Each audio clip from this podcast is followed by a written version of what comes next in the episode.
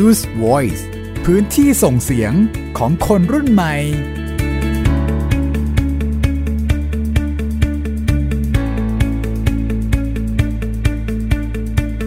สวัสดีครับ สวัสดีค่ะ นี่คือ Use Voice ครับ พื้นที่ส่งเสียงของคนรุ่นใหม่ครับ เช่นเคยครับ อยู่กับยินทรณินเทพวงศ์ครับหมิวอัยดาสนศรีค่ะ พื้นที่ของนักสื่อสารรุ่นใหม่นะครับ ที่เราจะได้ฟังเรื่องราวจากหลากหลายพื้นที่อืมที่จะมีประเด็นที่โอ้โห แต่ละอย่างนี่น่าสนใจมากๆเลยครับพี่หมิวใช่แล้วล่ะค่ะ ซึ่งคุณผู้ฟังก็สามารถติดตามฟังเราได้นะคะ สดๆแบบนี้เลยที่เว็บไซต์ค่ะ www.thaipbsradio.com นอกจากนี้ฟังผ่านแอปพลิเคชันได้ด้วยกับแอปพลิเคชัน Thai PBS Radio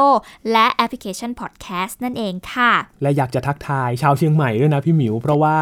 สถานีวิทยุเสียงสื่อสารมวลชนอ่า FM ร้อยที่เชียงใหม่นำรายการของเราไปออกอากาศกันด้วยนะครับก็ชาวเชียงใหม่ก็จะได้ฟังกันอีกครั้งหนึ่งก็คือวันอังคารนั่นเอง ใช่แล้วล่ะค่ะ ก็มีเรื่องราวที่จังหวัดเชียงใหม่มาให้ได้ติดตามกันด้วยนะ ใช่ครับค่ะ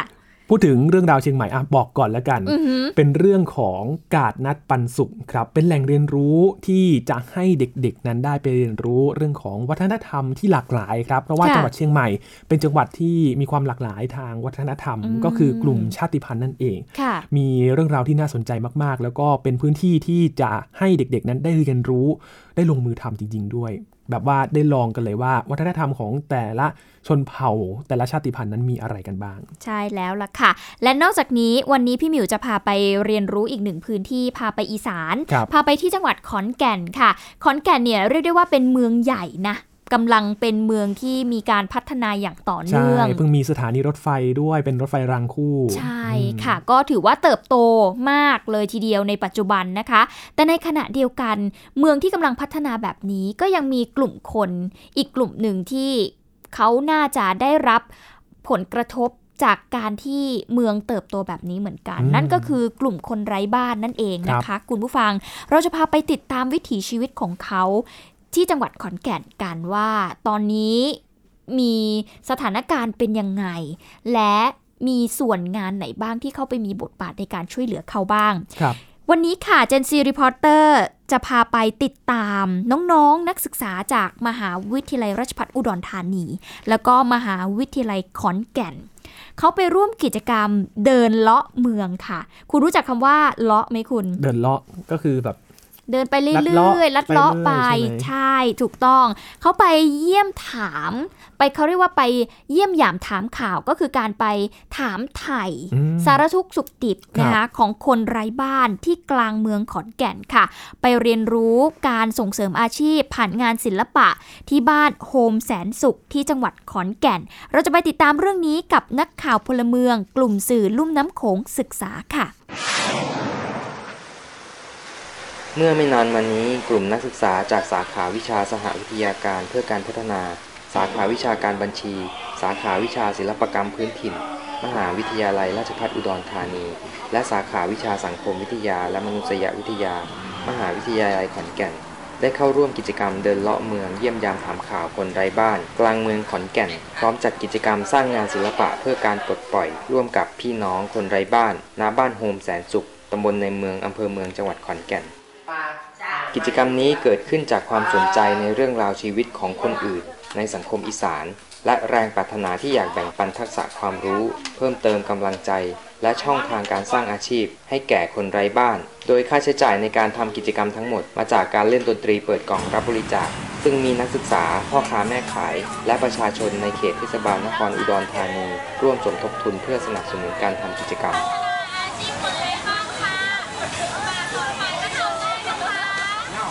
ค่ะ ก็รู้สึกดีใจนะคะที่ได้มาร่วมกิจกรรมนี้ค่ะ และหลังจากทำกิจกรรมนี้เสร็จนะคะ กลับไปนะคะก็จะไปสานต่อกิจกรรมนี้ค่ะ และอีกอย่างก็คือทำให้เรามองพี่น้องคนไร้บ้านต่างไปจากเดิมค่ะ ว่าพี่น้องคนไร้บ้านเนี่ยมีปัญหาขี้เกียจอะไรอย่างนี้ แต่ความจริงคือ คนไร้บ้านมีอีกแง่มุมหนึ่งก็คือ จะมีความคิดเป็นของตัวเอง แต่มีสังคมที่กดดันทำให้แบบพัฒนาตัวเองไปไม่ได้ ก็เลยต้องแบบต้องไปเป็นคนไร้บ้านอะไรอย่างเงี้ยค่ะ จากการที่ได้สอนที่นี่ข้ามสู่ก็คือได้รับข้อสูงได้รับข้อสนุกสนานได้รับการพูดคุยกิจกรรมร่วมร่วมกันว่าเด็กๆก็เข้าไปรู้สึกประทับใจกับรู้สึกของผู้แลยินดีที่ได้มีการศึกษา ปัจจุบันคนไร้บ้านในเมืองขอนแก่นมีจำนวนเพิ่มขึ้นอย่างต่อเนื่อง ซึ่งส่วนใหญ่ถูกกดทับไว้ด้วยฉากหลังชีวิตที่ซับซ้อน คนเหล่านี้อาศัยตามพื้นที่สาธารณะต่างๆ ในขอนแก่น ตั้งแต่สวนสาธารณะไปจนถึงริมทางเท้าทำให้เกิดความไม่มั่นคงในชีวิตทั้งเรื่องอาหาร ที่หลับนอน และการเข้าถึงสิทธิการบริการขั้นพื้นฐานของหน่วยงานภาครัฐ สิ่งเหล่านี้ได้กัดกร่อนชีวิต และจิตวิญญาณของผู้คนไร้บ้านมาโดยตลอด เรื่องคนไร้บ้านในจังหวัดขอนแก่นตอนนี้เมืองขอนแก่นนะครับกำลังเป็นจังหวัดที่กำลังพัฒนาในหลาย ๆ ด้านนะครับก็คือมีความเจริญเติบโตของเมืองค่อนข้างสูง ตอนนี้จำนวนคนไร้บ้านขอนแก่นเนี่ยอยู่ที่ประมาณ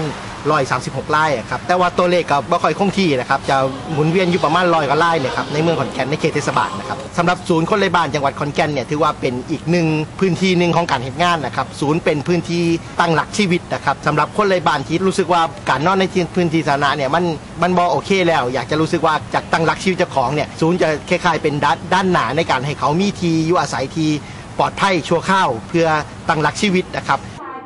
ภารกิจนอกห้องเรียนในครั้งนี้ เป็นเสมือนพื้นที่เรียนรู้ที่บ่มเพาะให้กลุ่มคนหนุ่มสาวในรั้วมหาวิทยาลัย ได้สลัดตัวเองออกจากโลกส่วนตัวที่คุ้นชิน แล้วหันมาใส่ใจต่อชีวิตคนอื่น ที่ยังคงขาดโอกาสอีกจำนวนมาก โดยเฉพาะกลุ่มคนไร้บ้านที่มีแนวโน้มต้องเผชิญกับชีวิตที่เปราะบาง ท่ามกลางการเปลี่ยนแปลงอย่างรวดเร็วของหลายเมืองใหญ่ในภาคอีสาน จากรายงานนะคะ คุณผู้ฟังก็จะมีเสียงของน้องๆนนักศึกษาที่ไปร่วมกิจกรรม สะท้อนออกมาให้เราได้เห็นนะคะ อย่างน้องในประพรชัยเลิศค่ะ นักศึกษาสาขาวิชาบัญชี มหาวิทยาลัยราชภัฏอุดรธานีบอกว่า เธอเนี่ยดีใจที่ได้ร่วมกิจกรรมในครั้งนี้ แล้วก็จะสืบสารคือสารต่อกิจกรรมนี้ต่อไปนะคะ นอกจากนี้ยังทำให้เธอเนี่ยมองพี่น้องคนไร้บ้านต่างไปจากเดิม จากที่เคยมองว่าพวกเขาเนี่ยมีปัญหาขี้เกียจ แต่เอาจริง ๆ แล้วเนี่ยพวกเขายังมีอีกแง่มุมหนึ่งก็คือ การมีความคิดเป็นของตัวเอง แต่สังคมเนี่ยกดดันทำให้ไม่สามารถที่จะพัฒนาตัวเองได้ จึงทำให้พวกเขาเนี่ยต้องกลายเป็นคนไร้บ้านนั่นเองค่ะ ฟังจากน้องอีกคนหนึ่งนะครับที่เข้าไปร่วมกิจกรรมในครั้งนี้ครับน้องแพลวนภาผิวเพชรครับนักศึกษาสาขา สหวิทยาการเพื่อการพัฒนามหาวิทยาลัยราชพัฒอุดรธานีนะครับบอกว่าการที่ได้ลงไปสอนงานให้กับ กลุ่มคนไร้บ้าน เธอได้รับความสุขสนุกสนานนะครับ และได้พูดคุยกับพวกเขาด้วย ก็ทำให้รู้สึกประทับใจ และก็ยินดีที่ได้รู้จักกับกลุ่มคนไร้บ้านครับค่ะก็เป็นการเรียนรู้ของน้องๆ นักศึกษาที่ไปร่วมกิจกรรมในครั้งนี้ นอกจากนี้ค่ะ คุณผู้ฟังยังมีกลุ่มคนที่เรียกว่าทำงานกับกลุ่มคนไร้บ้านอืมเข้าไปมีบทบาทในการช่วยเหลือพวกเขานะคะ นั่นก็คือคุณนัทวุฒิกลมพักดีค่ะ เป็นผู้ประสานงานกลุ่มเพื่อนคนไร้บ้านที่จังหวัดขอนแก่นนะคะ เขาบอกว่า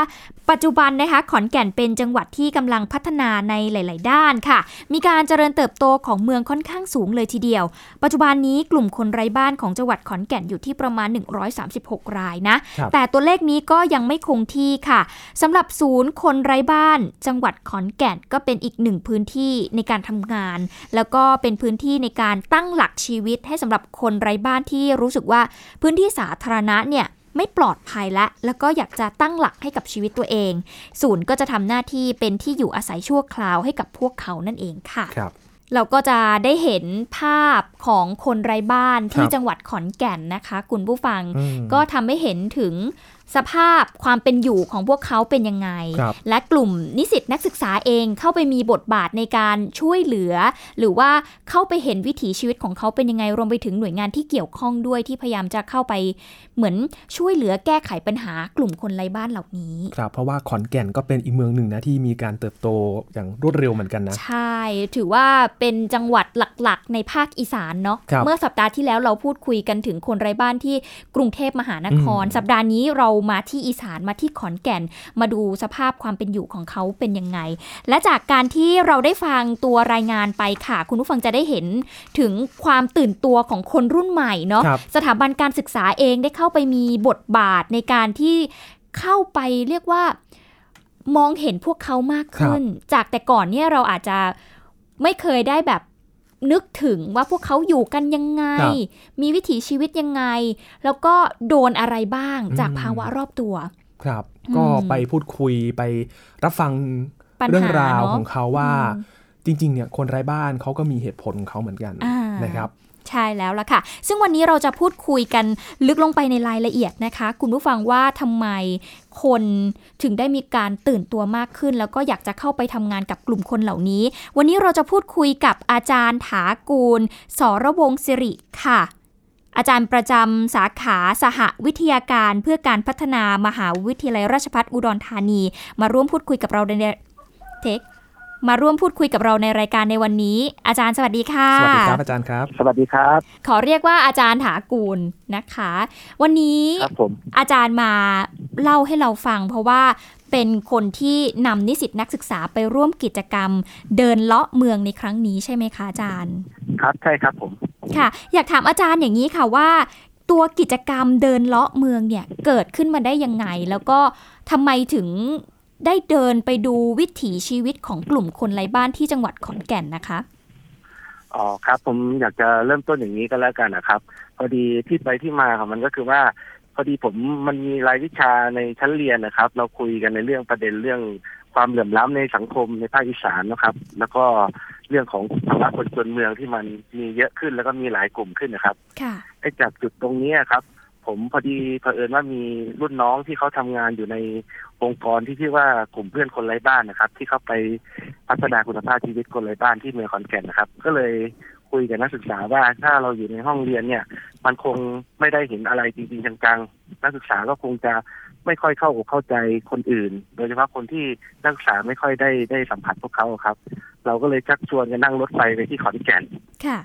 พอไปที่ขอนแก่นเสร็จปุ๊บทางองค์กรเขาเนี่ยเขาก็มีกิจกรรมของเขาก็คือกิจกรรมเดินเลาะเมืองอืมพวกเราก็ได้มีโอกาสเข้าไปร่วมเรียนรู้กับพี่น้องคนไร้บ้านนะครับมีอยู่สองส่วนที่พวกเราเข้าไปเรียนรู้ด้วยก็คือ ส่วนแรกจะเป็นพี่น้องคนไร้บ้านที่ยังอยู่ตามพื้นที่สาธารณะในเขตเมืองอยู่ครับ ก็คือตามซอกตึกตามเอ่อฟุตบาทบาทวิถี ตามตลาดสดอะไรอย่างนี้ครับ อีกกลุ่มหนึ่งที่เราได้เข้าไปเรียนรู้ก็คือ กลุ่มคนไร้บ้านที่ ตัวองค์กรกลุ่มเพื่อนคนไร้บ้านเนี่ย ได้ไปพยายามทำงานด้วย แล้วก็พยายามจะดึงเข้ามาทำงานหรือเข้ามาพัฒนาศักยภาพตัวเองอยู่ในศูนย์พักพิงคนไร้บ้านนะครับ ที่จังหวัดขอนแก่นเขาเรียกว่าบ้านโฮมแสนสุขค่ะส่วนกิจกรรมเดินรอบเมืองเนี่ยก็คือว่า พอเด็กๆเนี่ย ได้เรียนรู้เรื่องราวเกี่ยวกับคนไร้บ้านนะครับ ในเชิงหลักการที่ทางองค์กรเขาบรรยายให้ฟังเนี่ยเนี่ยพอตกกลางคืนเนี่ยเขาก็จะแบ่งเป็นกลุ่มๆนะครับค่ะเขาแบ่งเป็นกลุ่มๆแบ่งออกเป็นหลายสาย แล้วก็ แต่ละสายก็จะเดินไปตามโซนนิ่งต่างๆ โซนต่างๆ ที่ที่ทางกลุ่มเขาได้วางหมุดเอาไว้ครับ แล้วเราก็ได้เดินเข้าไปเยี่ยมคนไร้บ้าน ไปถามไถ่สนุกถูกดิบครับ ไปดูว่าชีวิตคนไร้บ้านเป็นยังไงบ้าง เขามีความต้องการที่จะได้รับความช่วยเหลือในเรื่องไหน เขากำลังเผชิญกับอุปสรรคอะไรบ้างอะไรอย่างนี้ยครับ แล้วจากการที่เราได้ไปร่วมเดินเลาะเมืองในครั้งนี้กิจกรรมเนี้ยค่ะอาจารย์ เราเห็นภาพอะไรบ้างที่เกิดขึ้นอืมโดยรอบคนไร้บ้านที่นั่นเขามี ชีวิตอยู่ยังไงมีปัญหาอะไรยังไงบ้างอะคะ ส่วนใหญ่จากการที่เราได้ไปพูดคุยหรือเจอเขาอะไรเงี้ยค่ะ ก็ชีวิตที่เจอนะครับ ในส่วนแรกก็คือชาวบ้านที่อยู่ตามบาดวิถีครับ ก็ส่วนใหญ่ก็จะเป็นคนที่อพยพเข้ามาจากในตัวชนบทนะครับ ซึ่งอาจจะเกิดขึ้นมาจากพวกความล้มเหลวของการทำเกษตรกรรม หรือแม้กระทั่งการเข้าไปถึงที่ดินทำกินนะครับ แล้วก็เมืองใหญ่ก็เป็นหมุดหมายของชีวิตใหม่ที่เขาพยายามจะเข้ามาแสวงหารายได้มาหาอะไรครับมาหาเงินที่จะเลี้ยงตัวเองอะครับ คนกลุ่มนี้ก็จะมาทำงานประเภทพวกเก็บของเก่าครับ เป็นอาชีพเก็บของเก่าตามขยะ เก็บขวดพลาสติก บางส่วนก็จะทำอาชีพรับจ้างนะครับค่ะใช้แรงงานนี่ครับ แต่ว่าชีวิตเวลาที่พักที่หลับที่นอนก็จะอยู่ตามพื้นที่สาธารณะนะครับ ในสวนสาธารณะบ้าง ในตามซอกตึกบ้าง แต่คราวนี้พอเมืองมันโตเนี่ย พอเมืองมันโต การการจัดการพื้นที่เมืองแบบสมัยใหม่เนี่ย ในพื้นที่สาธารณะเนี่ยบางหลาย ๆ พื้นที่ในเมืองขอนแก่นเนี่ยก็พยายามที่จะไม่ไม่ให้คนไร้บ้านเข้าไปใช้ชีวิตนอนตอนกลางคืนละค่ะนี่นะครับเพื่อเป็นการจัดระเบียบให้มันดูสวยงามให้มันดูเขาเรียกกันพูดถึงเรื่องความมั่นคงนี่ครับ คนไร้บ้านก็ต้องพเนจรไปนอนที่อื่น ซึ่งเขาก็รู้สึกว่ามันก็มีความปลอดภัยน้อยอืนี่ครับมแล้วก็อีกปัญหาหนึ่งที่ไปเจอก็คือว่าภาวะความเครียดของคนไร้บ้านนะครับ น้อยเนื้อต่ำใจกับชีวิตนี่ครับ เราก็จะเห็นภาวะอย่างนี้ คนไร้บ้านบางส่วนเองก็มีปัญหาเรื่องการดื่มสุรา แต่ว่าอันนี้ก็เป็นการดื่มสุราเพื่อที่จะใช้ใช้สุราเนี่ย เป็นการเยียวยาหรือสะกดความทุกข์ความขมขื่นของชีวิตเอาไว้ครับแต่ละวันค่ะก็จะเจออย่างนี้อืมแล้วก็อีกประเด็นหนึ่งก็จะเป็นเรื่องของว่าคนไร้บ้านบางส่วนไม่มีบัตรประชาชนอย่างนี้ครับค่ะเพราะว่าตั้งแต่เล็กจนโตเนี่ย พ่อแม่เองก็ด้วยความทุกข์ยากลำบากเนี่ยก็ไม่มีเวลาเวลาที่จะพา ลูกเนี่ยไปจดแจ้งใบเกิดอะไรเนี่ยครับอืมคนเหล่านี้พออายุสิบกว่าปี บางคนสี่สิบปีห้าสิบปีอย่างเงี้ยครับ ก็ยังไม่มีบัตรประชาชนอย่างเงี้ยครับค่ะทางกลุ่มทางกลุ่มเองก็จะได้เข้าทางกลุ่มที่เขาทำงานกับคนไร้บ้านเนี่ยเขาก็จะได้เข้าไปช่วยเพื่อที่จะให้มีบัตรประชาชน เพื่อที่จะให้เข้าถึงสิทธิสวัสดิการของรัฐขั้นพื้นฐานนะครับอือืมมก็ยังมีคนอีกกลุ่มหนึ่งที่เป็น คนที่คอยประสานงานแล้วก็คอยยื่นมือมาช่วยเหลือด้วยนะครับ จากใช่คการบเป็นที่องค์กรพัฒนาเอกชนครับค่ะผม จากการที่ได้ไปลงพื้นที่แล้วก็ได้เห็นปัญหาที่เกิดขึ้นเกี่ยวกับคนไร้บ้านนะครับอาจารย์ แล้วครับผมเราได้เข้าไปเริ่มต้นยังไงครับ กับกิจกรรมที่ไปร่วมกับกลุ่มคนไร้บ้านนะครับ อาจารย์อ๋อกิจกรรมที่นักศึกษาลงไปทำก็คือ หลังจากเราไปเรียนรู้รอบแรกใช่ไหมครับ แล้วก็กลับมาที่มหาลัย ก็มาคุยกันว่า เรานักศึกษาเองไม่อยากจะ พอเข้าไปเรียนรู้แล้วก็เห็นปัญหา แล้วก็รู้สึกว่าเห็นอกเห็นใจพี่น้องคนไร้บ้านนะครับ แล้วคราวนี้เขาก็เลยคุยกับผมว่า เอ๊ะ เราจะทำกิจกรรม หรือเราจะเอาศักยภาพในบทบาทของนักศึกษาเนี่ยเข้าไปหนุนเสริมเพื่อจะเยียวยาปัญหาของพี่น้องคนไร้บ้านยังไงได้บ้าง ก็ปัญหาปัญหาหลักๆ ที่เราไปเจอที่ศูนย์พักพิงนะครับ ก็คือหนึ่งปัญหาเรื่องพี่น้องคนไร้บ้านสองสภาพบรรยากาศภูมิทัศน์ในที่อยู่อาศัยครับที่ศูนย์พักพิงก็ทำเป็น บ้านสไตล์ลอฟต์อะครับปูนเปลือยค่ะนะครับ ก็เลยคราวนี้บรรยากาศมันเลยดูอึมครึมนะครับ คนไร้บ้านเองก็สะท้อนว่า อยากจะให้บ้านเนี่ยมันมีสีสันหน่อย มันจะได้ดูสวยงามจะได้ดูผ่อนคลายนะคค่ะรับ อันนี้อันที่หนึ่งอันที่สองก็คือว่า เราไปเจอว่าอาชีพพื้นฐานของคนไร้บ้านก็คือการเก็บขวดพลาสติกใช่ไหมครับหรือเก็บของเก่าไปขายนะครับ ตามร้านเนี่ย เราก็เลยมองว่า เอ๊ะ เราจะเข้าไปทำอะไรได้บ้างในการเพิ่มทางเลือกในการสร้างรายได้และอาชีพให้กับคนไร้บ้านนะครับค่ะมันก็เลยเป็นที่มาของการที่เราพูดคุยกันกับในกลุ่มนักศึกษาว่า เอ๊ะมันจะมีอะไรที่สามารถไปตอบโจทย์สองปัญหาประเด็นปัญหาสองเรื่องนี้ได้ ก็เลยไปมองเห็นตุงนะครับ ทุงหรือทุงในภาคอีสานนะครับ ที่เขามันจะเป็นเหมือนกับได้ไหมพรมเขาถักเป็นสี่เหลี่ยมเป็นรูปค่ะใยแมงมุมนี่ครับหลากค่ะหลากสีครับค่ะเราก็เลยคิดว่าเราจะใช้ไอ้งานศิลปะพวกนี้ครับ เข้าไปช่วยบำบัดความเครียดของคนไร้บ้านด้วยส่วนหนึ่งในกระบวนการถักตุงหรือสีสันของมันเนี่ย มันน่าจะทำให้เขามีสมาธิยิ่งขึ้นทำให้เขาไม่วอกแวกมากขึ้น แล้วก็น่าจะทำให้เขาดูสดชื่นขึ้นนะครับ อันที่สองก็คือว่าตุงเนี่ยถ้ามันยกระดับไปถึงเรื่องของการที่เขาสามารถทำตุงได้สวยๆเขาก็น่าจะเอาไปขายเพิ่มรายได้ให้เขาได้อย่างนี้ครับ เราก็ได้เข้าไปเข้าไปให้นักศึกษาเนี่ยเข้าไปช่วยสอนนะครับพี่ๆคนไร้บ้านเนี่ยครับ ช่วย ช่วยในการถักตุงค่ะนะครับอืมแล้วก็เบื้องต้นตุงที่ถักเนี่ยก็เอาไปห้อยประดับประดาตามอาคารที่พักในศูนย์พักพิงอะครับ ค่ะ ก็เป็นกิจกรรมเล็ก ๆ น้อยๆที่ไปช่วยผ่อนคลาย กลุ่มคนไร้บ้านใช่ใช่ไหมครับคะอาจารย์ ครับ ก็คือว่าหลังจากที่พวกเราเข้าไปร่วมกับชาวบ้านนะครับในการเรียนรู้เรื่องพวกเนี้ยคราวนี้กลุ่มคนไร้บ้านที่เป็นผู้หญิงนะครับ ก็รู้สึกตื่นตัวกับการถักตุง ค่ะตรงนี้ครับ แล้วก็ค่อยๆพัฒนาฝีมือตัวเองในการถักตุง ตอนเนี้ยครับล่าสุดที่ได้ได้เช็คข้อมูลจากทางกลุ่มคนที่ทำงานกับกลุ่มคนไร้บ้านก็คือว่าตุงตอนเนี้ยชาวบ้านถัก แล้วก็สามารถเอาไปขายสร้างรายได้ได้ต่อเนื่องแล้วนะครับออเดอร์นี่ล้นเลยตอนนี้ครับโหถือว่าเป็นกิจกรรมที่สามารถต่อยอดแล้วประสบความสำเร็จเลยใช่ไหมคะอาจารย์ เพราะว่าทำให้พวกเขาสามารถมีรายได้ได้สร้างด้วยอาชีพด้วย ใช่ ใช่ครับ ใช่ครับอืมแล้วก็ชาวบ้านก็รู้สึกมีความสุขอะครับค่ะรู้สึกว่ามันสามารถเป็นไปได้ในสิ่งที่เขาจะหามองหาช่องทางในการสร้างอาชีพใหม่ๆอย่างนี้ครับค่ะตอนนี้เขาก็ทำเป็นถักตุงเป็นเป็นเหมือนกับอุบะลงมาเป็นพวง แล้วก็ทำตอนนี้ก็มาพัฒนาเป็นพวงกุญแจครับอืมทำตุงอันเล็กๆ แล้วก็เป็นพวงกุญแจขายครับ ส่วนออเดอร์ส่วนใหญ่ก็จะเป็นพวกพี่น้องประชาชนที่ทราบข่าวนี่นะครับ แล้วก็อยากจะเข้ามาสนับสนุน กลุ่มคนไร้บ้านกลุ่มนี้ครับอืมจากจุดเริ่มต้นเล็ก ๆ นะ ตอนนี้ค่ะก็ต่อยอดเป็นแบบว่า คือสร้างอาชีพสร้างรายได้ให้กับพวกเขาเลยนี่คือสิ่งที่กลุ่มคนไร้บ้านได้ ค่ะ อยากถามอาจารย์อย่างนี้นิดนึงพอครับพออาจารย์พูดแบบนี้แล้วอะค่ะ เราจะเห็นกลุ่มคนที่เข้ามาร่วมสนับสนุนครับในการให้ความช่วยเหลือ กลุ่มคนไร้บ้านอย่างมาซื้อของหรือมาออเดอร์เขาต่างๆ นั่นแสดงว่ากลุ่มคนที่ทำงานกับกลุ่มคนไร้บ้านเนี่ยก็ต้องมีการประชาสัมพันธ์ ให้คนอื่นๆ ได้ทราบใช่ไหมคะว่าเออเราควรที่จะเข้ามามีบทบาทในการช่วยเหลือคนเหล่านี้นะ หรือยังไงบ้างไหมคะอาจารย์ เบื้องต้นก็ทางกลุ่มที่เขาทำงานกับกลุ่มพี่น้องคนไร้บ้านโดยตรงเนี่ยเขาก็จะอาศัยการ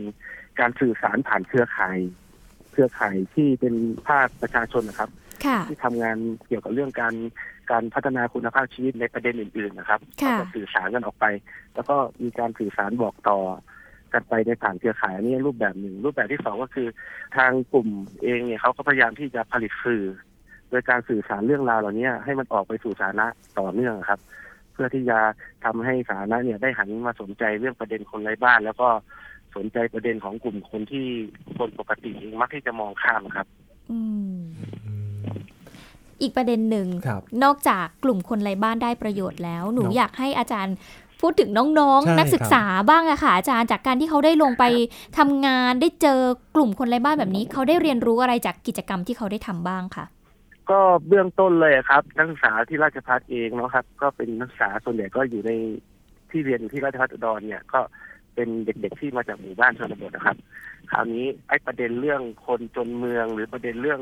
คนที่เขามีความทุกข์ยากเดือดร้อนในเขตเมืองเนี่ยเด็กๆ ไม่ไม่ค่อยคุ้นชินเลยอืเริ่มเริ่มเริ่มแรกก็เด็กๆก็รู้สึกว่าเฮ้ยเขาเป็นคนแปลกหน้าอย่างนี่ยครับ แต่พอได้เดินเข้าไปสัมผัส เอาความรู้สึกพูดคุยกันได้ฟังเรื่องราว ก็ทำให้เด็กๆ เนี่ย ได้เข้าใจความเป็นมนุษย์ของกันและกันมากขึ้นนะครับครับ อันนี้ประเด็นแรกเลยครับ และประเด็นที่สองนักศึกษาเองก็ได้เรียนรู้ว่าตัวเองก็มีศักยภาพนะ ตัวเองก็มีความหมายกับคนอื่นได้นะ จากเดิมที่นักศึกษาไม่ค่อยมองเห็นว่าตัวเองมีมีอะไรครับมีศักยภาพที่จะเป็นหนุนเสริมคนอื่นได้นี่ครับค่ะแล้วพอเอาไปเอามาเด็กๆเองก็อยากจะทำกิจกรรมต่อเนื่องครับ ตอนนี้ก็วางแผนกันว่า กำลังพัฒนาฝีมือตัวเองอยู่ในเรื่องการการถักลายทุงเพื่อที่จะไปช่วยเสริมให้พี่น้องเนี่ยมีมีการถักลายทุงที่มันมันซับซ้อนขึ้น แล้วมันค่ะน่าจะขยายกลุ่มตลาดให้กับพี่น้องได้อีกนะครับอือืมมเป็นการเสริมศักยภาพให้ครับกับกลุ่มนักศึกษาด้วย จุดประกายให้น้องๆด้วยนะอ่าว่ามันได้เห็นมุมมองใหม่ๆจากการปฏิบัติแล้วก็ลงพื้นที่นะครับ อาจารย์ว่าน้องๆได้เรียนรู้อะไรจาก ภาพของสังคมที่บางทีน้องๆ อาจจะไม่เคยเห็นนะครับ อาจารย์ ค่ะ ครับผม จากการทำกิจกรรมต่อยอดมาสู่การสื่อสารค่ะอาจารย์ จากการที่เราลงพื้นที่ไปเห็นสภาพความเป็นอยู่ทำกิจกรรมต่างๆ มากมาย จนนำมาสู่การสื่อสารเป็นงานข่าวพลเมือง อยากจะให้อาจารย์เล่าให้เราฟังหน่อยว่าทำไมเราถึงต้องสื่อสารออกมาเพิ่มมากขึ้น โดยการทำเป็นวิดีโอ แล้วก็ส่งนักข่าวพลเมืองอย่างเงี้ยค่ะ ก็จริงๆแล้วโดยการสื่อสารในโลกปัจจุบันนี้นะครับ ก็คือว่ามันสามารถที่จะผมมองเนี้ยมันสามารถที่จะสร้างสื่อแล้วก็สื่อสารประเด็นปัญหาในมุมมองหรือในประเด็นที่เราอยากจะสื่อสารออกไปได้เลย นั้นก็เลยมองว่าเออในช่องทางของข่าวพลเมืองเนี่ย มันเป็นช่องทางที่เปิดโอกาสในเรื่องนี้ครับ แล้วก็มันไม่จำเป็นต้องเป็นนักข่าวที่มาทำนี้ครับ เพราะว่าเออก็อาศัยน้องๆที่อยู่ในกลุ่มกิจกรรม ที่ทำกิจกรรมทางสังคมในกลุ่มของผมที่ชื่อกลุ่มรถน้ำโขงศึกษาครับค่ะมาช่วยกันทำสื่อแล้วก็สื่อสารออกไป เพื่อที่จะให้คนข้างนอกครับ เขาได้หันกลับมาสนใจเรื่องนี้ครับประเด็นแรกรู้จักคนไร้บ้านมากขึ้น เข้าอกเข้าใจคนไร้บ้านมากขึ้นนะครับอีกประเด็นหนึ่งก็คือก็อยากจะสื่อสารออกไปให้นักศึกษากลุ่มอื่นๆนะครับ ได้รู้จักแล้วก็หันมาสนใจเรื่องประเด็นปัญหาของคนตัวเล็กตัวน้อยเยอะขึ้นนะครับ ค่ะ อันนี้ก็คือประเด็นหลักที่ครับอาจารย์อยากจะสื่อสาร สุดท้ายไหมคะครับผมสุดท้ายค่ะอาจารย์อยากให้อาจารย์แลกเปลี่ยนหรือว่าให้มุมมองหน่อยค่ะว่าทำไมกลุ่มคนไร้บ้านจึงไม่ควรมองข้ามอืมหลักการใหญ่ๆเลยก็คือหนึ่งถ้ามองในเชิงหลักการสิทธิมนุษยชนนะครับเขาคือคนและมนุษย์คนหนึ่งครับ ที่มีศักดิ์ศรีมีชีวิตเลือดเนื้อเหมือนกับคนทั่วๆไปครับ ถึงแม้ว่าเขาจะมีต้นทุนในชีวิตที่ต่ำกว่าเราครับ คนส่วนใหญ่เอง หรือแม้กระทั่งหน่วยงานราชการเองหรือรัฐเองเนี่ยก็ควรที่จะมีนโยบายอะไรหลาย ๆ อย่างเนี่ยเข้ามาสนับสนุนพวกเขา โดยเฉพาะเรื่องสิทธิเรื่องสวัสดิการขั้นพื้นฐานนี่ครับ เรื่องสุขภาพอย่างนี้ยครับคนไร้บ้านเองก็มีปัญหาเรื่องสุขภาพเยอะนะครับ แล้วก็เรื่องของที่อยู่อาศัยอย่างนี้ครับ ก็ล่าสุดก็มีข่าวว่าคนไร้บ้านเนี่ยช่วงนี้อีสานหนาวใช่ไหมครับค่ะอีสานหนาวเองคนไร้บ้านที่นอนตามบาดวิถีเนี่ย ก็มีปัญหาเรื่องสุขภาพมากเลยครับกับอากาศที่มันเปลี่ยนแปลงรวดเร็วอย่างนี้ครับ ค่ะ ยังไม่รวมไปถึงว่าการที่เราหันมาใส่ใจคนไร้บ้านเหล่านี้ก็เท่ากับว่าเราเองไม่ได้มองข้ามพวกเขาครับ แล้วก็สังคมมันจะเดินต่อไปได้ข้างหน้าครับ มันไม่ควรทิ้งใครไว้ข้างหลังครับค่ะอืมได้มุมมองจากหลาย ๆ เรื่องจากอาจารย์มากเลยนะครับ เกี่ยวกับคนไร้บ้านก็อย่างที่อาจารย์บอกเลยนะครับค่ะว่าเราไม่อยากจะให้ทิ้งใครไว้อยู่ข้างหลังนะครับอืมวันนี้ขอบพระคุณอาจารย์มาก ๆ เลยนะครับ ที่ครับผมครับได้มา สื่อสารให้กับพวกเราได้ทราบนะครับ ว่ากับมุมมองและก็โครงการดีๆ ที่ได้ร่วมกันทำกับคนไร้บ้านและก็น้องๆนักศึกษานะครับ อาจารย์ครับ ครับผมครับขอบพระคุณครับ ค่ะ สวัสดีค่ะอาจารสย์วัสดีครับ ครับ สวัสดีครับ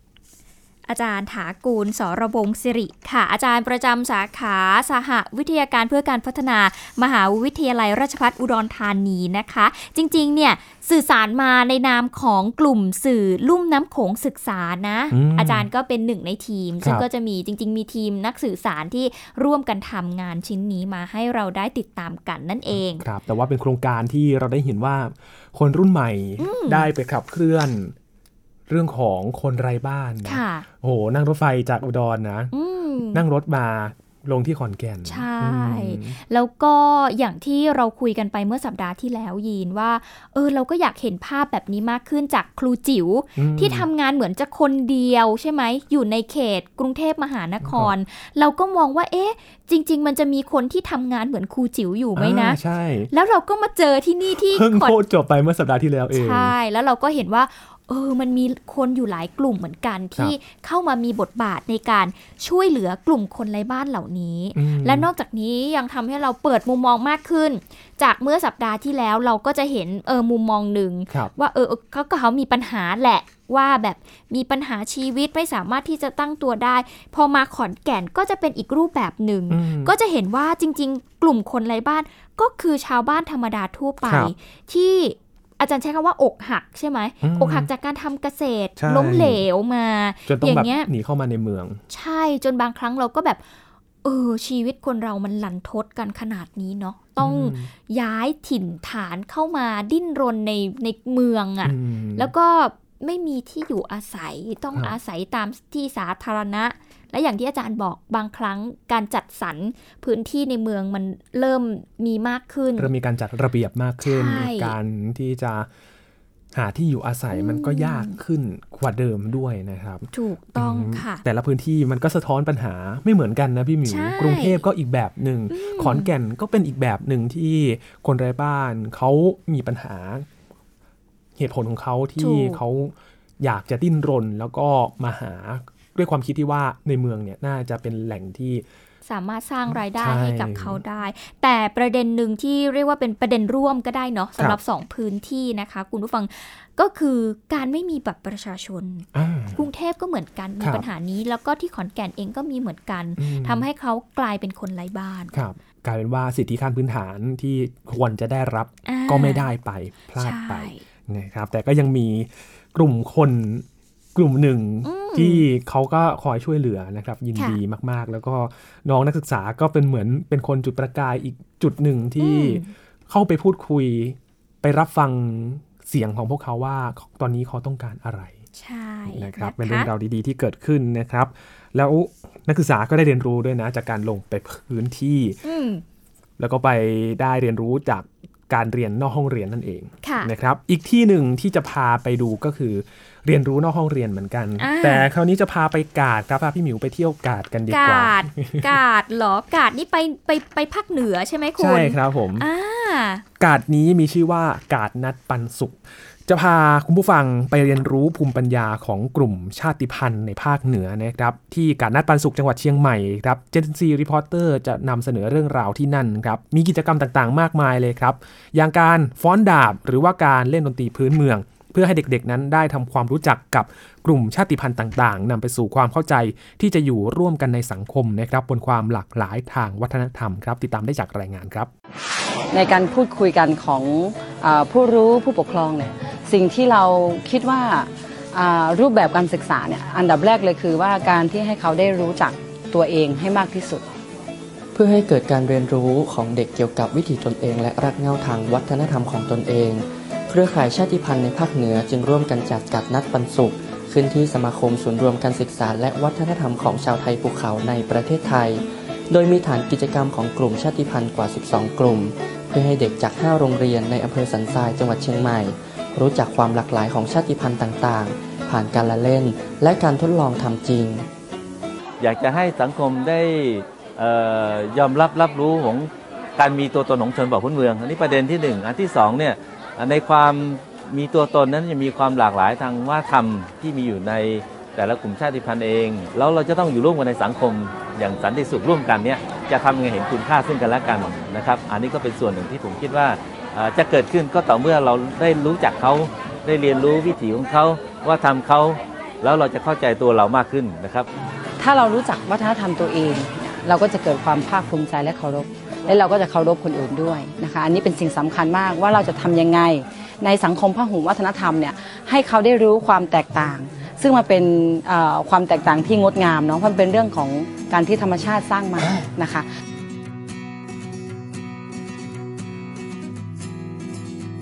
อ่าวันนี้จะเป็นเกี่ยวกับเครื่องดนตรีพวกซือบือเนี่ยนะครับซือบือก็เป็นเครื่องดนตรีสามสายครับเหมือนดีดเหมือนถ้าเป็นคนไทยแล้วก็เป็นพวกกีตาร์อะไรพวกเนี้ยเรียนซือบือเนี่ยก็เหมือนเป็นการอนุรักษ์วัฒนธรรมของชนเผ่าตัวเองเนี่ยครับสมัยก่อนเนาะทางเขาละเวือนี่ไม่ได้มีอาวุธเป็นปืนเป็นอะไรเป็นเลยก็เลยเอาดาบนี่เป็นศิลปะป้องกันตัว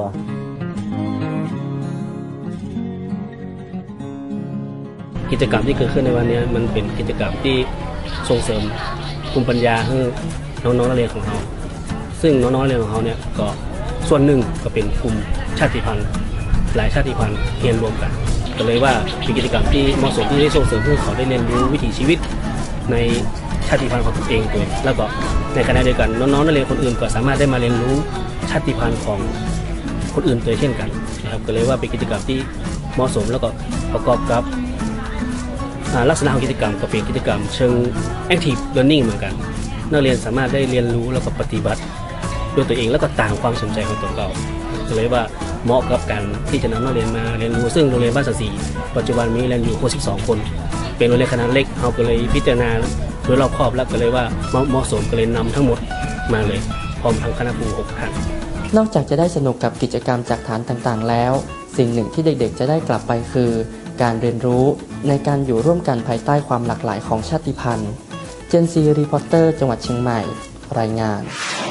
มาฟังจุดประสงค์ของการจัดงานในครั้งนี้นะครับ จากคุณศักดาแสงมีครับผู้อำนวยการสมาคม ศูนย์รวมการศึกษาและวัฒนธรรมของชาวไทยภูเขาในประเทศไทย บอกว่าการจัดกิจกรรมในครั้งนี้นะครับเกิดขึ้นเพราะอยากให้สังคมได้รับรู้เรื่องของการมีตัวตนของชนเผ่าพื้นเมือง และมีความหลากหลายทางวัฒนธรรมของแต่ละกลุ่มชาติพันธุ์ครับ และจะทำอย่างไรดีที่จะให้เห็นคุณค่าของกันและกัน สิ่งเหล่านี้จะเกิดขึ้นได้ก็ต้องรู้จักตัวตนก่อนนะครับ รวมถึงวิถีชีวิตและวัฒนธรรมของเขา แล้วเราจะเข้าใจตัวเราเองมากขึ้นครับ นอกจากนี้นะคะ คุณผู้ฟังก็ยังมีอีกหนึ่งท่านที่มาสะท้อนให้เราได้ฟังเหมือนกันนะคะ นั่นก็คือคุณวิไลลักษ์เยอเบาะค่ะ จากสมาคมศูนย์รวมการศึกษาและวัฒนธรรมของชาวไทยภูเขาในประเทศไทยนะคะ บอกว่าถ้าเรารู้จักวัฒนธรรมของตัวเอง เราก็จะเกิดความภาคภูมิใจ เกิดความเคารพตัวเอง และเคารพคนอื่นด้วย นี่คือสิ่งที่สำคัญมาก ว่าเราจะทำอย่างไรในสังคมพหุวัฒนธรรมเนี่ยให้เขาได้เรียนรู้ความแตกต่าง ซึ่งมันเป็นความแตกต่างที่งดงามนั่นเองค่ะ จากจุดประสงค์ของการจัดงานมาดูกิจกรรมบ้างว่า ในการนัดปันสุกร์นี้มีอะไรที่ให้เด็กๆ ได้เรียนรู้กันบ้างนะครับค่ะมีเรื่องของการเรียนศิลปะเกี่ยวกับอืมดนตรี ไปฟังจากครูสอนศิลปะกันนะครับ ที่การนัดปันสุกร์คุณครูบอกว่ากิจกรรมที่นำมาแสดงเป็นดนตรีครับก็คือสะบือเป็นเครื่องดนตรีสามสาย เป็นเครื่องดนตรีเฉพาะถิ่นเนาะเราไม่เคยได้ยินเครื่องดนตรีนี้เลยนะอ่า ก็คือใช้ดีดคล้ายๆ กับกีตาร์นี่แหละ แล้วก็ค่ะยังเป็นการอนุรักษ์วัฒนธรรมเรื่องของดนตรีของชนเผ่าด้วย แล้วก็อีกอันหนึ่งเป็นการฟ้อนดาบค่ะศิลปะป้องกันตัวของชาวเผ่าล้วนะครับครูสอนศิลปะวัฒนธรรม ท่านบอกว่า เผ่าของเขาเผ่าล้วเนี่ยไม่ได้มีปืนเป็นอาวุธอ่าก็เลยใช้ดาบเป็นศิลปะป้องกันตัว แล้วก็จะมีการฟ้อนดาบที่เป็นศิลปะที่อืมเรียกว่า เป็นศิลปะเฉพาะถิ่นของเขานั่นเอง ก็เอามาสอนให้กับเด็กๆ ได้ครับร่วมกันทำในในงานนี้ด้วยนะคะครับนอกจากนี้ค่ะ คุณผู้ฟังก็มีเด็กๆเนาะเข้ามาร่วมกิจกรรมกัน คุณครูก็เลยสะท้อนให้ฟังค่ะว่า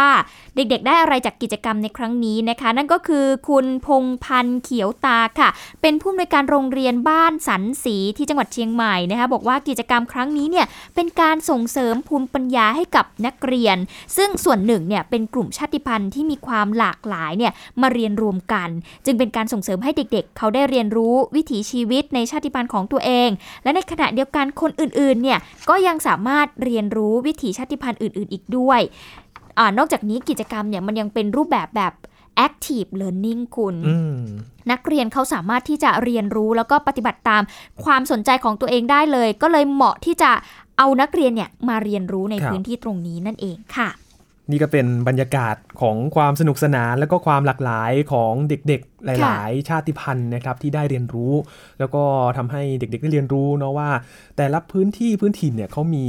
หลาย ๆ วัฒนธรรมด้วยกัน อืมซึ่งก็เป็นอีกหนึ่งพื้นที่ที่ให้เด็ก ๆเขาได้ไปสัมผัสเนาะครับจริง ๆ เนี่ยเด็กชาติพันธุ์เองบางครั้งบางคราเนี่ยเขาก็อาจจะไม่ได้รู้ว่าเออวิถีชีวิตวัฒนธรรมของเขามีอะไรบ้างครับก็มาเรียนรู้เพิ่มเติม นอกจากนี้ก็ยังมีเด็กกลุ่มอื่น ๆ ที่อาจจะไม่ใช่ชาติพันธุ์เนี่ยมาแลกเปลี่ยนกัน ใช่ก็ได้เรียนรู้ไปด้วยนั่นเองนะคะ วันนี้มาคุยกับเจ้าของเรื่องราวกันดีกว่านะครับกับน้องๆคนรุ่นใหม่ที่ได้ไปติดตามบรรยากาศของกาดนัดปันสุขที่จังหวัดค่ะเชียงใหม่นี้นะครับวันนี้คุยกับน้องปิยพงษ์ตานกุลครับหรือว่าน้องชิน นักศึกษาสาขานิเทศศาสตร์มหาวิทยาลัยราชภัฏเชียงใหม่นะครับตอนนี้อยู่ในสายกับเราแล้วสวัสดีครับสวัสดีครับ สวัสดีค่ะ น้องชินนะคะ ครับผมก่อนอื่นถามน้องชินก่อนเลยว่าได้ไปติดตามเรื่องราว เรื่องนี้ได้อย่างไรครับ ก็คือมันมีช่วงหนึ่งที่ อ่าเขาโปรโมทงานมา แล้วก็พี่ๆเขาก็บอกว่าเออจะมีงานการนัดเป็นสุขตรงนี้นะ ซึ่งเรื่องราวจะเป็นเกี่ยวกับกลุ่มชาติพันธุ์ลองหาประเด็นลองคิดค้นดูว่าจะทำเรื่องอะไรดู แล้วก็เลยอ่านดูคร่าวๆว่ามันมีเกี่ยวกับเรื่องอะไรบ้าง พอที่ได้ลงไปเนี่ยมันก็แบบรู้สึกว่าเออมันเป็นกลุ่มชาติพันธุ์ที่เขามาจัดกิจกรรมอะไรต่างๆนะครับก็เลยแบบ คิดว่าเออเราพุ่งประเด็นไปตรงที่ว่าการศึกษาการเรียนรู้ของเด็กที่กำลังมาศึกษาเกี่ยวกับกลุ่มชาติพันธุ์ดีไหม เพราะว่าส่วนตัวของกลุ่มชาติพันธุ์เขาเองนะครับ ก็มีเป้าหมายตรงที่ว่าอยากจะแลกเปลี่ยนความรู้เนี่ย ไม่ได้มีแค่ในโรงเรียนอยากจะให้แบบออกมาข้างนอกแล้วพบได้ความรู้ไปด้วยผูกพันกับกลุ่มชาติพันธุ์ไปด้วยอะไรประมาณนี้ครับ อืม แล้วจากการที่ไปติดตามบรรยากาศของกาดนัดปันสุขนะครับ อยากให้น้องชินได้เล่าถึงบรรยากาศ แล้วก็กิจกรรมที่นั่นว่าเขามีกิจกรรมอะไรที่เราได้เรียนรู้จากกาดนัดปันสุขแห่งนี้บ้างครับ กิจกรรมที่กลุ่มชาติพันธุ์เขาจัดขึ้นนะครับ ก็มันส่วนมากจะเป็นหลักๆเลยก็จะเป็นพวกที่เป็นเสื้อผ้าของกลุ่มชาติพันธุ์อาหารกิจกรรมต่างๆ ที่เขาทำถ้าเป็นอาหารก็ที่เป็น ไฮไลท์เลยก็เป็นโมจิบอยนะครับ ซึ่งหลายๆคนก็อาจจะไม่รู้จักว่าโมจิบอยเป็นยังไง อาจจะเป็นลูกกลมๆหรือเปล่านะครับเขาก็มีวิธีการสาธิตให้ดูว่าโมจิบอยทำอย่างนี้นะลักษณะมันออกมาจะเป็นแบบนี้ แล้วก็จะมีที่เป็นย้อมผ้าปกติเราจะเห็นย้อมผ้าทั่วไปที่จะเป็นสีครามก็คือใช้ต้นครามย้อมค่ะแต่ของกลุ่มชาติพันธุ์นี่เขาจะใช้พืชอีกชนิดหนึ่งที่ ให้สีครามคล้ายๆสีครามเหมือนกัน เอามาย้อมผ้าได้ด้วยเนะครับ แล้วก็มันจะมีอีกกลุ่มชาติพันธุ์หนึ่งที่สอนการฟ้อนดาบซึ่งฟ้อนดาบเนี่ยจะไม่เหมือนฟ้อนดาบทั่วไปคือจะเป็นฟ้อนดาบของกลุ่มชาติพันธุ์เหมือนเป็นวิทยายุทธการป้องกันตัวที่เขาใช้มาตั้งแต่อดีตอะไรประมาณเนี้ยครับ ซึ่งเด็กๆแต่ละคนก็ที่ที่มาก็แบบชอบแล้วก็แบบได้รับความสนใจมาก แล้วก็มันมีแบบ มีตลาดที่ขายพวกที่เป็นผักเป็นผลไม้ที่เป็นของชาวดอยอย่างนี้ด้วยครับอืมเมื่อกี้ได้ยินคำว่าโมจิดอยอ่าพี่หมิวเคยได้ยินไหม ไม่เคยค่ะ นี่คือครั้งครั้งแรกใช่ น้องชินครับ โมจิดอยคืออะไร โมจิดอยมันคือขนมของคนดอยที่ทำขึ้นมาใช้คล้ายๆทำเหมือน โมจิที่ประเทศญี่ปุ่นเลยใช้ครกตำตำตำให้มันละเอียดที่สุดเนี่ยครับ แล้วก็เนื้อจะเป็นคล้ายๆสีขาวๆขุ่นๆค่ะนิดนึงแล้วก็จะเป็นรสชาติที่จะหวานหอมมากครับ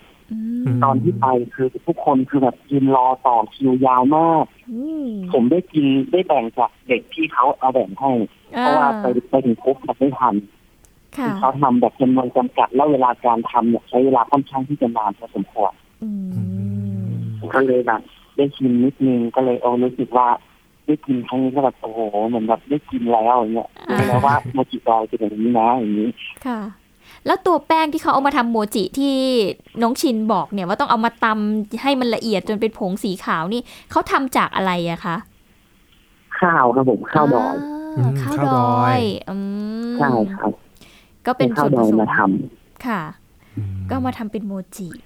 เป็นโมจิแล้วมีไส้ไหมคะ มีไส้ไหมหรือว่าเป็นแป้งล้วนำอ๋อเป็นแป้งล้วนๆเลยครับ แล้วมันจะมีรสชาติของเขามาเองๆอ๋อเขาก็เอาเขาจะมาจำวิธีการปรุงอะไรต่างๆของเขาคล้ายๆของโมจิญี่ปุ่นเลยวิธีการทำแบบตำในครกใหญ่ๆเลยครับค่ะ แล้วก็เขาเวลาเขาทำออกมาเสร็จปุ๊บเขาจะห่อด้วยใบตอง เพื่อที่จะไม่ให้มัน ไม่ให้มันติดและแห้งอะไรประมาณนะครับใช้ใบตองห่อค่ะ นี่ก็คือบรรยากาศครับของกาดนัดปันสุกนะคะ ทีนี้ถามน้องชินกับพี่ยินดีกว่าในฐานะที่อ่าก็อยู่เชียงใหม่ด้วยครับแล้วก็เป็นคนเหนือ อธิบายให้คุณผู้ฟังได้ฟังหน่อย กาดนัดปันสุกนี่มันแปลว่าอะไรในภาษาเหนือ กาดนัดก็คือตลาดนัดน้องอ่าน้องชินเนาะใช่ครับเออตลาดนัดก็คือตลาดนัดใช่อืมมันก็คือตลาดนัดนี่แหละพี่หมิวอ่า หลายคนอาจจะไม่รู้จักไงครับบางคนอาจจะอยู่อีสานแบบเนี้ยอืมกาดคืออะไรอะไม่รู้จักอะไรอย่างเงี้ยเนาะใช่มันเป็นภาษาเหนือใช่ใช่ไหมคะแต่ทีนี้ชื่อมันก็ก็คือคือเหมือนตลาดนัดนั่นแหละอืมอืมมันมีชื่อว่ากาดนัดปันสุขปันสุขเอออยากรู้ว่ามันปันสุขยังไงเหมือนกันนะอ่าพี่หมิวอืมให้น้องชินเล่าให้เราฟังดีกว่าว่า อย่างกาดนัดปันสุขที่จัดขึ้นมาเนี่ย มีหน่วยงานไหนหรืออมอะไรยังไงมาเป็นหน่วยงานที่จัดงานนี้และเขาจัดไปเพื่ออะไรอะคะก็คือการนัดปันสุกร์นี้เขามีเขาเรียกว่าเป็นโมเดลที่ integrateอินเตกก็คือเป็นโมเดลที่เกี่ยวกับกลุ่มชาติพันธุ์ของประเทศไทยเลย จะเป็นศูนย์ใหญ่ที่อยู่ตรงนี้ ก็คือจัดขึ้นมาเพื่อที่จะต้องการต้องการที่จะถ่ายทอดเกี่ยวกับวิถีชีวิตภูมิปัญญาของกลุ่มชาติพันธุ์ให้คนทั่วไปได้ดู ไม่จำเป็นที่จะต้องเป็นกลุ่มนักเรียนคือเขาต้องการที่จะสื่อสารไปว่า กลุ่มของชาติพันธุ์ที่อยู่ในระแวกของประเทศไทยเนี่ยก็คือเป็นหนึ่งในคนไทยเหมือนกันเขาก็จะแสดงถึงจุดยืนของเขาว่า เขาเป็นกลุ่มชาติพันธุ์ที่ยังมีอยู่ในประเทศไทยและยังอนุรักษ์วัฒนธรรมของเขา เขาจึงนำเอาสิ่งที่เป็นวัฒนธรรมของเขามาเผยแพร่ตามที่เขาได้ใช้กันมาสืบทอดกันมาเรื่อยๆแล้วแบบเหมือนแบบว่า แบ่งปันความสุขให้คนที่เข้ามาร่วมในงานนี้ด้วยนะครับอืมอืมอันนี้คือจุดประมันสเลงยค์เป็นที่มาของคำว่ากับนักปันสุขอืมก็ได้ทำให้เห็นความหลากหลายครับของชาติพันธุ์นะใช่คะครับอยากรู้ลงไปอีกค่ะว่า คืออันนี้ไม่แน่ใจนะว่า เอ๊ะจริง ๆ คนเราเนี่ย ลืมหลงลืมววัฒนธรรม หรือว่าบางคนไม่รู้จักชนเผ่าต่างอืมๆ เลยหรือเปล่า คนเขาถึงได้จะต้องมีการจัดกิจกรรมนี้ขึ้นมาอะไรอย่างเงี้ยค่ะด้วยความที่กลุ่มชาติพันธุ์จะเป็นกลุ่มที่ส่วนมากจะอาศัยอยู่บนดอยและน้อยมากที่จะลงมาที่อยู่แบบข้างล่างเนี่ยครับ ก็คือส่วนน้อยที่คนจะรู้จักว่าชนเผ่านี้อยู่แถบไหนแถบไหนซึ่งที่มาในงานเนี่ยจะมีทั้งหมดอยู่ 14 ชนเผ่า ซึ่งแต่ละชนเผ่าเขาก็จะนำเอาวิถีชีวิตของเขามา มาถ่ายทอดให้ทุกคนได้รู้ว่ามีอะไรบ้าง วิถีชีวิตของเขาเขาทำอะไรบ้างอย่างเงี้ยครับ ค่ะ อยากให้น้องชินยกตัวอย่างของกลุ่มชาติพันธุ์เนาะค่ะที่ที่ได้มาจัดการนัดปันสุกเนี่ยมีวัฒนธรรมอะไรที่น่าสนใจบ้างครับผมก็ถ้าเป็นที่น่าสนใจก็จะเป็นปากาเซยอที่เขามีการย้อมผ้า การย้อมผ้าของเขาคือ เป็นใช้อ่าพืชที่มีลักษณะคล้ายสีทั่วไปของของที่เราใช้ย้อมประจำนะครับ สมมติถ้าเป็นสีคามก็จะใช้ต้นไม้อีกชนิดหนึ่งเข้ามาย้อม ถ้าเป็นสีส้มก็จะเป็นลูกผลไม้ชนิดที่เป็นออกผลสีส้มๆแดงๆเวลามาย้อมสีมันก็สวยไม่แพ้กันกับสีทั่วไปเลย ซึ่งสีที่เขามาย้อมนะฮะ ผ่านไม่ไม่ไม่ผ่านการสังเคราะห์สารเคมีใดทั้งสิ้นเลยคือได้จากธรรมชาติ แล้วเวลาล้างน้ำซักเสร็จปุ๊บคือสีไม่ตกเลยมันมีข้อดีตรงนี้ที่เผ่าชนเผ่าปสยเขาเอามาเผยแพร่ในงานที่ผ่านมาอืมอืมน่าสนใจเนาะเพราะว่าค่ะย้อมผ้ายังไงไม่ให้สีตกอ่า เพราะว่าใช่หลายครับครั้งเนี่ยคือใช่ไหมเพราะว่าหลายครั้งอันนี้พี่หมิวแลกเปลี่ยนเนาะกับน้องชินด้วย เพราะว่าบางทีเนี่ยอย่างอีสานอย่างเงี้ยซื้อเสื้อผ้าที่เป็นผ้ามัดย้อมหรือครับว่าเสื้อที่เป็นมอห้อมที่ใช้วิธีการเอาต้นคามมาย้อมเนี่ย บางทีเอาไปซักเนี่ย สีก็ตกเหมือนกันนะอืมเออใช่ครับอืมอันนี้ก็แปลก นอกจากปากกากยอมีเผ่าอื่น ๆ หรือว่าชนชาติพันธุ์อื่น ๆ มีที่ไหนอีกที่น่าสนใจไหมคะ ก็จะเป็นชนเผ่าละหูอันนี้เขานำเสนออาหาร อาหารของเขานี่จะแรกๆมองแวบๆถ้าเป็นสมมติว่าเป็นน้ำพริก มันก็จะคล้ายๆน้ำพริกหนุ่มน้ำพริกปลาร้าของภาคเหนือเข้าไป แต่เราพอไปมองปุ๊บอ่ามันไม่ใช่น้ำพริกที่ผมทำมาจากพริก แต่มันเป็นน้ำพริกที่ทำมาจากผัก ก็คือผักทุกชนิดคือมาตำรวมกับพริกเป็นเขาเรียกว่าจะเป็นคล้ายๆเหมือนกิมจิดอยครับ ค่ะอ๋อคือรสชาติมันก็จะจะคล้ายๆแบบมีเปรี้ยวมีปนเผ็ดนิดนึงนะครับค่ะอารมณ์มันจะเป็นแบบนั้นอร่อยไหมเาก็จะาขายนะครับแล้วก็มาชิมให้ชิมด้วย อืมอร่อยไหมคะ ชินได้ไปชิมไหมว่ามันรสชาติเป็นยังไงบ้าง โอเคหรือเปล่าถ้าถึงท่านพูดถึงว่ารสชาติอร่อยไหม ส่วนตัวกินอาหารเหนืออยู่แล้วเราเราชิมกับอาหารเหนือถ้าเราไปกินของที่เราแปลกใหม่เรายังคิดว่าเรายังไม่ชินปากนี้ครับอืมก็เลยแบบอาจจะแบบไม่ชอบเท่าไหร่แต่ถามว่าถ้ากินได้ไหมก็กินได้กินง่ายมากเลย คือกินเหมือนน้ำพริกทั่วไปเลยอะค่ะมีผักกับน้อยอะไรประมาณนี้กินง่ายรสชาติก็แบบพอใช้ได้ไม่ได้ถือว่าเลวร้ายเท่าไหร่เออ ไม่ได้เลวร้ายเท่าไหร่นะใช่บางคนก็อาจจะรู้สึกแบบไม่กล้าใช่ไหมคะใช่ใช่ครับ ถ้าถ้าคนแบบมองไปคืออาจจะไม่กล้าด้วยความที่เป็นของกลุ่มชาติพันธุ์หรือเปล่าอย่างนี้แต่แบบอืมถ้าเราลองเข้าไปชิมปุ๊บมันเออมันได้อีกรสชาติหนึ่งนะค่ะถึงแม้มันจะไม่เหมือนน้ำพริกที่เรากินเลยนะครับ ก็ต้องเปิดใจลองนะ ไปลองว่าแบบเออใช่วิถีครับชีวิตของเขาเนี่ยเขาทานอะไรยังไงรสชาติเป็นยังไงเนาะครับอืมใช่คือทุกอย่างคือมันผสมผสานแล้วมันลงตัวในแบบของเขาหมดเลยอืมอย่างในรายงานมีเรื่องของการฟ้อนดาบด้วยใช่ไหมพี่หมิวอืมใช่ เป็นวัฒนธรรมของกลุ่มชาติพันธุ์รั้วใช่ไหมครับน้องชิน ใช่ครับ เขามีที่เขามาคือเป็นกลุ่มชาติพันธุ์ของหลวงเอกลักษณ์ยังไงครับผม มันเอกลักษณ์ของเขาคือ ถ้าฟ้อนดาบของทางเหนือมันจะเป็นฟ้อนด้วยกองสดับไอกองกองถ้าเป็นทางเหนือก็เรียกว่ากองมองเชิญอย่างนี้แต่ของเขาจะเป็นจังหวะที่เป็นลักษณะเพลงต่อสู้เหมือนไปอย่างนี้คือจะป้องกันตัวด้วยลักษณะแบบนี้นะ ถ้าหมุนไปแบบนี้จะเป็นการป้องกันตัว ที่ไม่ให้คนหนึ่งเข้ามาหาเราได้นะครับ เท่าที่ดูคือแบบเด็กคงชอบมาก แล้วเด็กคือแบบยืนต่อแถวรอกันแบบเพื่อที่จะมาฟ้อนดาบตรงนี้อย่างเงี้ยแล้วคนสอนเขาก็แบบน่ารักแบบคุยกับเด็กอย่างนู้นอย่างนี้ทำอย่างนี้นะทำอย่างนี้นะแบบไม่ได้เคร่งครัดกับเด็กเลยคือแบบอารมณ์ดี friendly กับเด็กตลอดเนี้ยค่ะ เด็กๆก็เลยชอบเนาะมใช่ครับ คือไม่ได้ชอบแค่ผู้ชาย ค่ะคือผู้หญิงก็มาลองด้วยเออแต่ตรงนี้คือผู้หญิงก็คืออยากลองอย่างเงี้ยคือแบบมันเออมันดูแล้วแบบน่ารักไปด้วย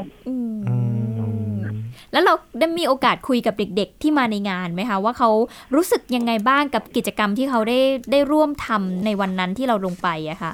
ได้คุยครับ อันนี้ได้คุยกับเด็กที่เป็นกลุ่มชาติพันธุ์ที่มาจากโรงเรียนใกล้ๆแล้วไปตรงนั้นนะครับค่ะเขาบอกว่าคือแบบเขาว่า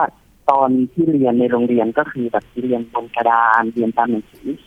มันก็เลยมีแค่ในโรงเรียน แต่เขาว่าพอได้ออกมาปุ๊บมันรู้สึกสนุกผ่อนคลายแล้วมันได้รู้อะไรหลาย ๆ อย่างอืมได้รู้เกี่ยวกับวิถีชีวิต ถึงแม้เขาจะเป็นชนเผ่าที่ไม่ได้เป็นชนเผ่าที่อยู่ในกลุ่มนี้ก็ตาม แต่เขาได้มาเรียนรู้แล้วมันก็ได้แบบความรู้เพิ่มเติมไปด้วยเนี่ยครับ อืม ก็ถือว่าเป็นอะไรที่ตื่นตาตื่นใจสำหรับอืมเด็กๆ เพราะว่าได้ออกมานอกห้องเรียนอ่าเออ คุณสังเกตไหมว่าหลายครับครั้งที่เรามีโอกาสได้คุยกับนักสื่อสารรุ่นใหม่ แล้วก็เขาได้ไปทำงานเก็บเด็กอืมๆให้ได้เห็นเด็กๆ ได้ออกมาเล่นนอกห้องเรียนเนี่ย เด็กๆ จะรู้สึกสนุกสนานมากใช่เลย จากประสบการณ์ที่เขาได้รับครับเออ เรื่องนี้ก็อีกเป็นอีกหนึ่งตัวอย่างเหมือนกันเนาะที่ทำให้เห็นว่า เออ พื้นที่ข้างนอกนอกเหนือจากห้องเรียนของเด็ก ๆ เนี่ย เป็นพื้นที่ที่มอบความสนุกแล้วก็ความรู้ให้เขาไปในเวลาเดียวกัน ใช่ มันเหมือนกับว่าไม่ได้นั่งอยู่นิ่ง ๆ อย่างเดียวใช่นะได้แบบได้หยิบได้จับทำอะไรหลาย ๆ อย่างเลยค่ะในงานนี้ในกาดนัดปันสุกร์นี้เราได้เห็นหลากหลายวัฒนธรรมเนาะอ่าทีนี้อยากจะชวนน้องชินแลกเปลี่ยนค่ะความคิดเห็นกันหน่อยนะครับเกี่ยวกับเรื่องของทัศนคติเนาะอืมเกี่ยวกับคนในปัจจุบันที่มีต่อกลุ่มชาติพันธุ์ค่ะตอนนี้น้องชินคิดว่าในมุมมองของคนในสังคมเนี่ยมันมีมุมมอง เป็นอย่างไรบ้างครับในปัจจุบันนี้ ในปัจจุบันผมคิดว่าในมุมมองของคนในสังคมที่มองกลุ่มชาติพันธุ์นะครับ คือตอนเนี้ยทุกคนคือมองคือเป็นเหมือนคนทั่วไปแล้วไม่ได้เหมือนเมื่อก่อน เมื่อก่อนคือจะแบ่งแยกคือกลุ่มชาติพันธุ์คืออยู่ตรงนี้นะถ้าคนเข้ามาในเมืองคือคนที่แตกแยกแต่ตอนนี้คือถ้ากลุ่มชาติพันธุ์เข้ามาอยู่ในเมืองก็คือเหมือนคนทั่วไปเขาก็ทำตัวเหมือนปกติเลยใช้ชีวิตตามปกติ มีวิถีชีวิตที่เหมือนทั่วๆไป แต่เพียงแค่เขาแค่อยากต้องการที่จะให้คนยอมรับเขามากขึ้นค่ะให้มีจุดยืนในสังคมมากขึ้นอะไรแบบนี้ครับก็อยากจะฝากถึงทุกคนว่าเอะกลุ่มชาติพันธุ์ที่เขาเข้ามาอยู่ในเมืองเนี่ยบางทีเขาก็ต้องการที่จะมีจุดยืนเขาไม่ได้ต้องการที่จะมาสร้างความแตกร้าวสร้างความร้าวฉานอะไรต่างๆเขาเข้ามาเพื่อที่จะมาถ่ายทอดเผยแพร่วัฒนธรรมของเขาให้คนข้างล่างพื้นที่พื้นที่ราบเนี่ย ได้รู้ว่าวัฒนธรรมของเขามีอะไรบ้างแบบนี้ครับแต่ทีนี้มันจะมีอีกมุมหนึ่งว่าถ้ากลุ่มชาติพันธุ์ลงมาอยู่กับคนในเมืองเนี่ยค่ะน้องชินกังวลไหมว่า วัฒนธรรมพอเขามาปรับเปลี่ยนให้มันเข้าอยู่กับสังคมที่เขาอยู่ในเมืองเนี่ย วัฒนธรรมท้องถิ่นของเขาจะหายไปไหมถามว่าวัฒนธรรมท้องถิ่นของกลุ่มชาติพันธุ์จะหายไหมผมว่าไม่หาย เพราะว่ากลุ่มชาติพันธุ์เนี่ยเขาจะยึดถือเกี่ยวกับประเพณีวัฒนธรรมของเขามาก อย่างเช่นถ้าเป็นประเพณีปีใหม่ของเขาเนี่ยถึงแม้จะมีลูกมีหลานที่มาทำงานในเมืองอยู่ต่างจังหวัดยังไงเขาก็ต้องลางานเพื่อที่จะไปงานปีใหม่ในหมู่บ้านเขาได้ค่ะอย่างได้ตัวอย่างปีใหม่นี้คือลูกหลานทุกคนต้องกลับบ้านเพื่อที่จะไปกราบไหว้ปู่ย่าตายายที่เป็นบรรพบุรุษอย่างเงี้ยครับ คือถ้าถามว่าให้ประเพณีเขาหายไหมไม่ไม่มีทางที่จะหายแน่นอน เพราะว่ายังไงซะก็ยังเหมือนรู้จักตัวตนของตัวเองครับว่ามาจากไหนมีใช่วิถีครับชีวิตยังไงใช่ไหมคะ ดังนั้นก็ใช่ครับไม่หายไปแน่นอน และยังมีกิจกรรมอันนี้ที่ช่วยแบบส่งเสริมความรู้ให้กับคนทั่วไปได้เรียนรู้วิถีชีวิตของพวกเขาอีกด้วยอืมอะ สุดท้ายแล้วค่ะ อยากจะให้น้องชินนะคะ ฝากถึงคุณผู้ชมแล้วก็คุณผู้ฟังที่ได้รับฟังงานของเราหน่อยว่า เราเนี่ยอยากจะสื่อสารอะไรจากประเด็นที่เราได้ทำมาในวันนี้ค่ะ ครับก็ในประเด็นที่ผมได้ทำมาในครั้งนี้นะครับก็อยากจะสื่อสารในลักษณะที่เป็นมุมมองวิถีใหม่ เกี่ยวกับการเปิดโลก การเรียนรู้ของโรงเรียนต่างๆ ที่ไม่ได้มีแค่การเรียนรู้ภายในโรงเรียนแต่ สามารถเรียนรู้ได้ทุกที่ที่เป็นแหล่งเรียนรู้ ก็คือเราต้องการสื่อสารว่ากลุ่มชาติพันธุ์ของเขาเนี่ยก็สามารถที่จะถ่ายทอดความรู้ถ่ายทอดวิชาต่างๆให้เด็กเยาวชนที่ต้องการสนใจเนี่ยรับรู้ได้ ในมุมมองที่ในความแปลกใหม่ที่ไม่จำเป็นที่ต้องเรียนในห้องเรียนเนี่ยคือไม่จำเป็นว่าโรงเรียนต้องมีเฉพาะครูแต่นอกพื้นที่ที่เขาไปทำกิจกรรมต่างๆ เขาก็สามารถเป็นครูได้ และสามารถสอนที่ผู้ที่สนใจเนี่ยสามารถเรียนรู้ที่เขาสอนไปได้นะครับอืมเป็นอีกหนึ่งมุมมองของนักสื่อสารคนรุ่นใหม่นะครับ ที่ค่ะได้สื่อสารเรื่องของกลุ่มชาติพันธุ์ความหลากหลายทางวัฒนธรรมนะครับค่ะที่ได้ให้น้องๆ เด็กๆ ได้เรียนรู้จากประสบการณ์ที่เขาได้เห็นจริงอ่าๆอืมนะนะคคะรับวันนี้ต้องขอบคุณน้องชินมากนะคะ ที่มาร่วมพูดคุยกับเราในรายการนะคะ ขอบคุณมากนะครับ ครับผมขอบคุณนะครับครับค่ะสวัสดีค่ะสวัสดีครับ น้องชินนะครับปิยพงษ์ตานกูลครับ นักศึกษาสาขานิเทศศาสตร์ มหาวิทยาลัย ราชภัฏเชียงใหม่นะครับ ก็เป็นอีกหนึ่งมุมมองที่ชวนแลกเปลี่ยนกันนะครับ ว่าตอนนี้เนี่ยก็เป็นความภูมิใจเล็ก ๆ นะพี่หมิวว่าที่ได้เห็นว่าก็ยังมีคนรุ่นใหม่ที่อืมเขาสนใจในเรื่องนี้แล้วก็เด็กๆ เนี่ยเขาก็ อยากจะเรียนรู้เหมือนกันนะว่าในพื้นที่อย่างเชียงใหม่เนี่ยเป็นพื้นที่ที่มีกลุ่มชาติพันธุ์เยอะมากอ่าก็มีความหลากหลายมากๆเลยอือหือก็จะได้เรียนรู้กันจากนี่แหละ เป็นศูนย์กลางในการเรียนรู้กัดนัดปันสุขที่จังหวัดเชียงใหม่นี่แหละครับ ค่ะก็ทำให้เราเห็นนะคะ คุณผู้ฟังว่าเนี่ยมันต้องสืบสารนะอืมสำหรับภูมิปัญญาที่มีอยู่ชนเผ่า ถึงว่าจะจะมีวัฒนธรรม ภูมิปัญญาที่มันแตกต่างกัน แต่สามารถอยู่ร่วมกันได้อืมเรียนรู้ไปด้วยกันครับอย่างจุดประสงค์ที่เขาจัดงานนี้ขึ้นมานั่นแหละ อยากจะให้เห็นตัวตนครับยอมรับซึ่งกันและกันนั่นเองนะคะครับและเชื่อว่าแม้ว่ายุคสมัยจะเปลี่ยนไปนะครับ แน่นอนว่าวัฒนธรรมเขาก็ยังจะสืบสารต่อไปอืมไม่หายไปไหนแน่นอนนะครับค่ะนี่คือ 2 เรื่องราวที่นำมาฝากกันครับใน Use Voice พื้นที่ส่งเสียงของคนรุ่นใหม่นะครับเรื่องราวมุมมองของคนไร้บ้านที่